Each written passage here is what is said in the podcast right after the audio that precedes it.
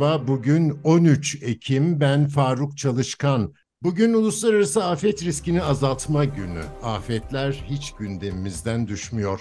Geleceğe dair kaygıya yol açıyor ama zararlarını azaltmak için adım atmak ya da attırmak kolay olmuyor. Anadolu Ajansı'nın bu haftalık podcastında çevre hakkında konuşuyoruz. Afetlere karşı yapısal önlemler, hazırlık, reaksiyon, organizasyon performansı mühim ama biz kendi kapsamımızda konuyu ele alıyoruz. Atmosferimizin ana aktör olduğu afetler. Malum bir iklim krizinin içindeyiz. Hava olaylarının görülmemiş ölçüde şiddetlenmesine yol açıyor küresel ısınma ve bu artık büyük bir afet faktörü. Doçent Doktor Şiir Kılkış tam bu konunun uzmanı. Katıldığınız için teşekkür ederim. Hava olaylarının şiddetine bağlı olarak önce temel başlıkları konuşalım mı? Hangi afetlere yol açıyor bu durum? Çok teşekkür ediyorum e, Anadolu Ajansı'na. E, ve bahsettiğiniz gibi iklim krizi gerçekten önemli boyutlara ulaştı.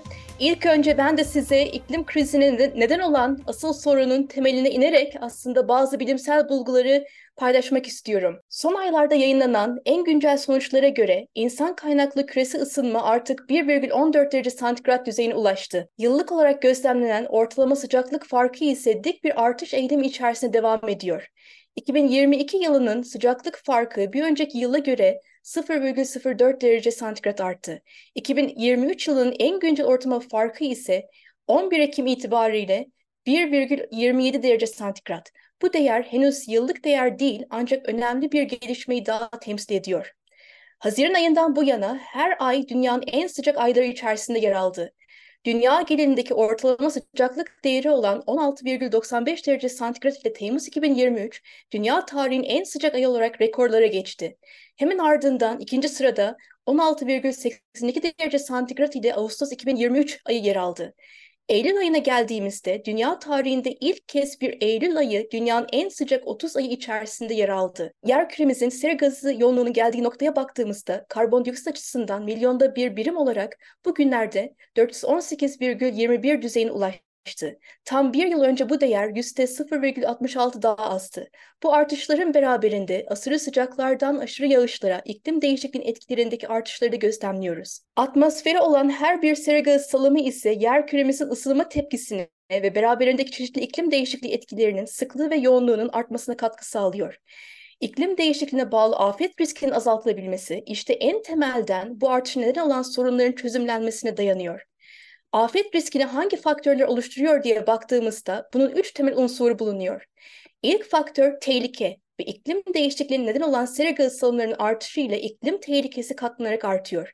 Diğer maruziyet, özellikle coğrafi dağılım ve yerleşim yerlerinin konumları ile etkilere maruz kalabilecek kişi sayıları değişebiliyor. Üçüncü faktör ise duyarlılık veya kırılganlık. Bazı kesimlerin hasar görebilme düzeyi daha fazla olabiliyor. İklim riski ise toplumsal sistemleri, ekosistemleri ve etkileşimlerini kapsıyor. Risk yönetimi içerisinde sera gazı salımlarının azaltılması çok önemli bir yer alıyor. Sera gazı salımlarının azaltılması iklim tehlikesini görece olarak azaltabiliyor.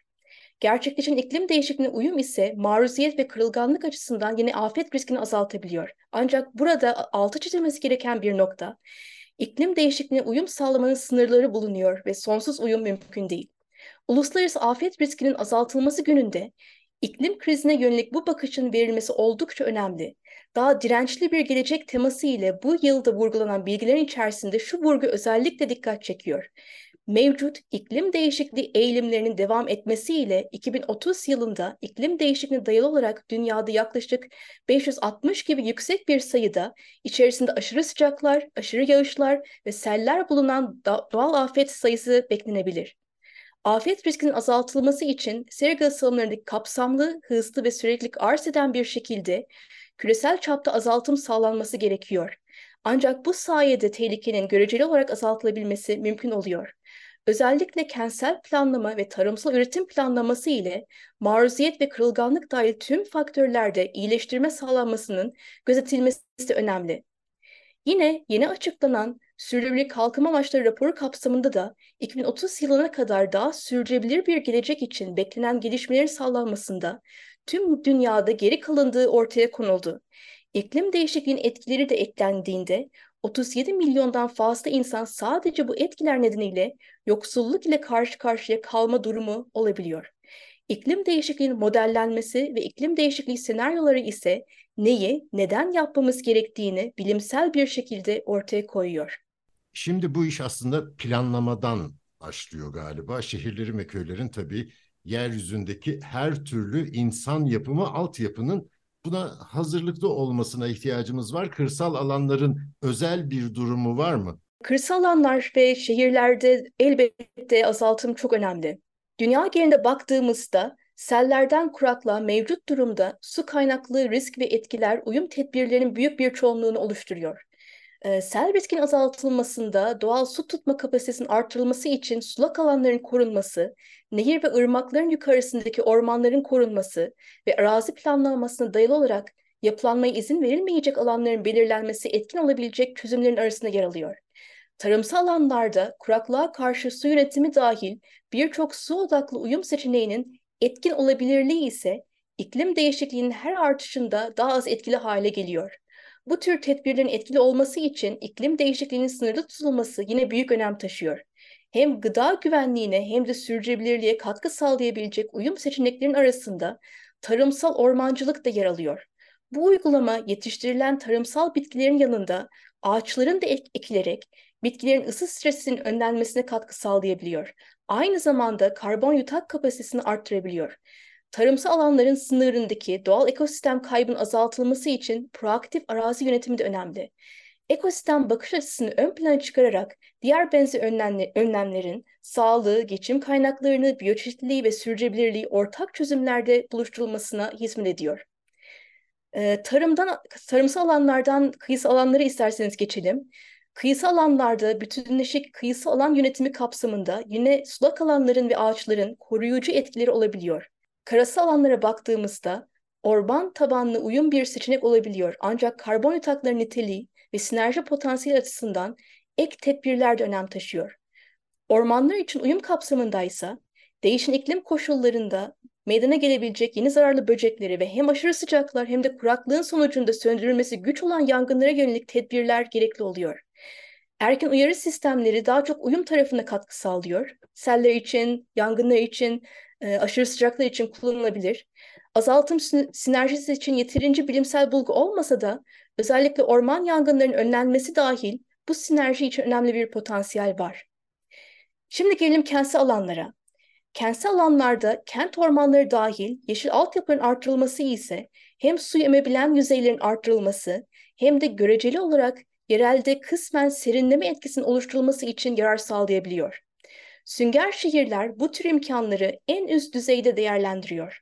Sürdürülebilir arazi kullanımını ve kentsel planlamanın sera gazı salımlarının azaltılması ve iklim değişikliği uyum sağlam açısından önemi çok fazla. Daha dirençli kentsel planlamanın karbon salımlarının net sıfır olmasına odaklanmış kentlerde birlikte alınması ise en güçlü stratejiler arasında. Geçen hafta düzenlenen Marmara Urban Forum'da bu yılın teması dayanıklılık ve ötesi olarak gerçekleşti. Dirençli kentlerin ötesinde özellikle iklim nötr olma hedefi veya diğer bir deyişle sorumlu olunan sera gazı salımlarının sıfırlanması veya karbon yataklarının desteğiyle eser miktarda geri kalan salımların net sıfır ulaştırılması da ele alındı. Özellikle bu oturumda iklim nötr hedefi doğrultusunda şehirlerin birbirinden öğrenme süreçleri örnekleriyle birlikte ortaya konuldu. Avrupa'nın iklim nötr şehirler girişimi kapsamında bazı şehirler de katılarak deneyim paylaşımları yapıldı. Burada ortaya çıkan en önemli yaklaşım toplam 112 şehirden 2030 yılına kadar iklim nötr olma hedefine yönelik bütünleşik veya entegre, entegre kentsel planlamanın önemi oldu.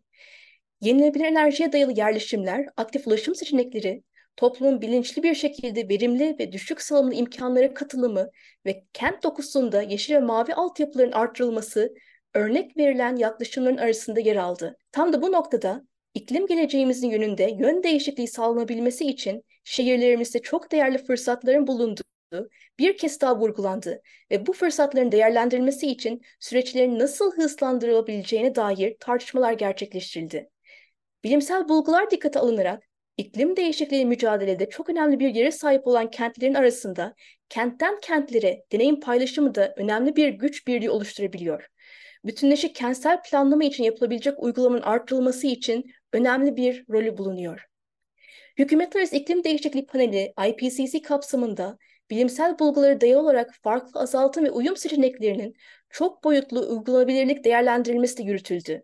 Çevresel, jeofiziksel, toplumsal, ekonomik, teknolojik ve kurumsal boyutlarda yürütülen bu çalışmada süreci hızlandırabilen veya engelleyebilen koşullar da belirlendi. Birçok azaltım ve uyum seçeneklerinin çevresel, teknolojik, ekonomik ve toplumsal boyutta yüksek düzeyde uygulanabilir olduğu bulgularla birlikte ortaya konuldu. Kurumsal açıdan sektörler arası eşgüdüm ise çoğu kez engel olabiliyor. Ancak bu engelin aşıldığı olumlu örnekler de var ve aşıldığında sürü bir kalkınma için birçok fayda getiriyor. Bütünleşik kentsel planlamanın gerçekleştirilmesi de bunu gerektiriyor. Bazen kısıt olarak algılayabilen bir durumun da sinerjiye dönüştürülmesi mümkün. İlk bakışta örneğin büyük ölçekli güneş panellerinin tarımsal alanlardan dolayı kısıtlı tutulabileceği ve olası çakışma durumu olabileceği düşünülebilir. Ancak güneş panellerinin daha yüksekte bitkilerin üzerinde uygun eğilimlerde konumlandırılması ve tarımsal alanlarda agrovoltaik olarak ele alındığı zaman hem yenilenebilir enerji üretimi hem de toprak neminin tutulması, buharlaşmanın önlenmesi ve bitkilerde ısı stresinin azaltılması için yararlar sağlanabilir. Bitki örtüsü önemli, sulak alanlar ve e, su birikintileri, göletler, barajlar gibi bu önemli, bunu anlıyoruz. E, enerjinin sürdürülebilirliği önemli e, ve bütün bunlar iklimden kaynaklanan afetlere tedbir amaçlı e, adımlar. Ama e, her şeyi kamu otoritesinin organize etmesi, emretmesi mümkün olmuyor. Toplumsal farkındalık da gerekiyor ama nasıl edinilebilecek bu? Dediğiniz gibi çift taraflı stratejiler kritik öneme sahip. Ee, biz uyum dediğimiz zaman kısa vadeli sadece düşünmemeliyiz. Uzun vadede aslında uyumun sınırları düşünüldüğünde azaltım ön plana çıkıyor. Çünkü 2 derece veya 3 derece uyum sağlanması oldukça zor.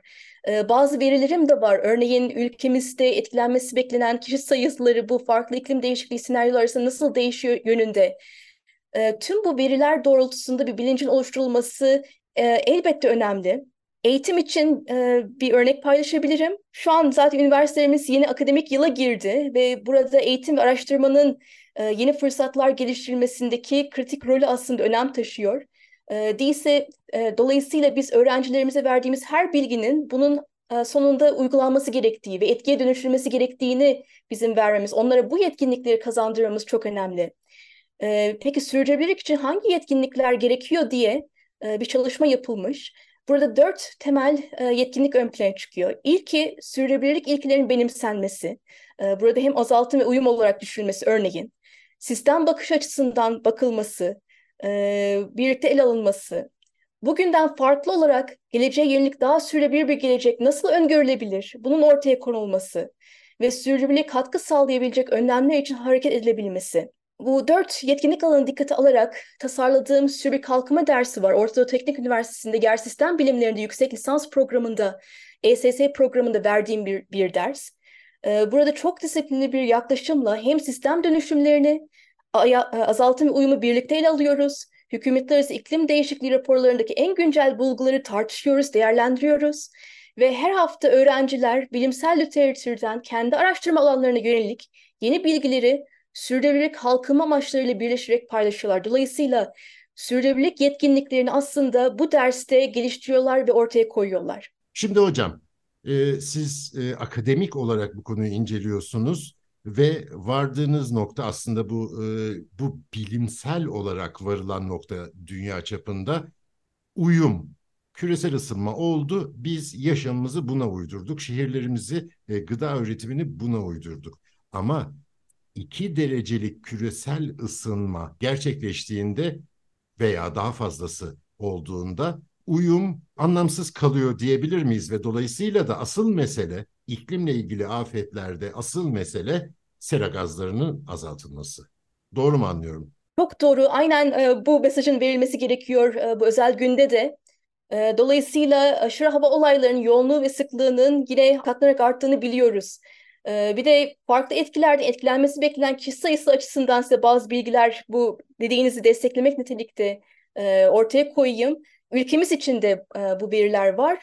E, diyelim 1,5 derece santigrat. 1,5 derece santigrat küresel ısınma düzeyinde ısı stresinde etkilenmesi beklenen kişi sayısı ülkemizde 2050 yılında yaklaşık 31 milyon kişi olması öngörülüyor. E, ancak bu sayı 2 derece santigrat küresel ısınmada 23 milyon kişi daha artarak 54 milyon ulaşıyor. Yani dolayısıyla burada uyum, e, maruziyet, tehlike ve hasar görebilirlik hepsi aslında bir arada ve bu hepsi iklim değişikliği senaryolarına dayalı olarak değişiyor. E, bir de çok sektörlü e, etkiler açısından e, bazı karşılaş karşılaştırmalar var. E, bu ülkemizde 1,5 derece santigrat küresel ısınma düzeyinde e, yine 640 bin kişi ama 2 derece santigrat dediğimizde bu 7,5 milyon kişinin üzerine e, çıkıyor ve bunlar çok sektörlü riskler, e, zor, uyum sağlaması zor olan e, etkiler. Yani 2 derece ve üstü dediniz. E, aslında 3 derece santigratlık bir küresel ısınmada yine benzer e, karşılaştırmalar var ama şunu şu şekilde özetleyebiliriz. Burada kilit mesaj iklim krizinin boyutu iklim geleceğimizin görece daha olumlu yöne çekilebilmesi için ülkemizde ve dünya çapında yapılabilecek azaltım çabalarının önemi, insanların geçim kaynakları, yaşam kalitesi ve hatta hayatları doğrudan küresel ısınmanın 1,5 derece santigratla sınırlı tutulmasına bağlı olabilir. Orta Doğu Teknik Üniversitesi'nden doçent doktor Şiir Kılkış'a çok teşekkür ediyorum. Bizi hangi mecrada dinliyorsanız orada abone olmayı lütfen unutmayın. Hoşçakalın.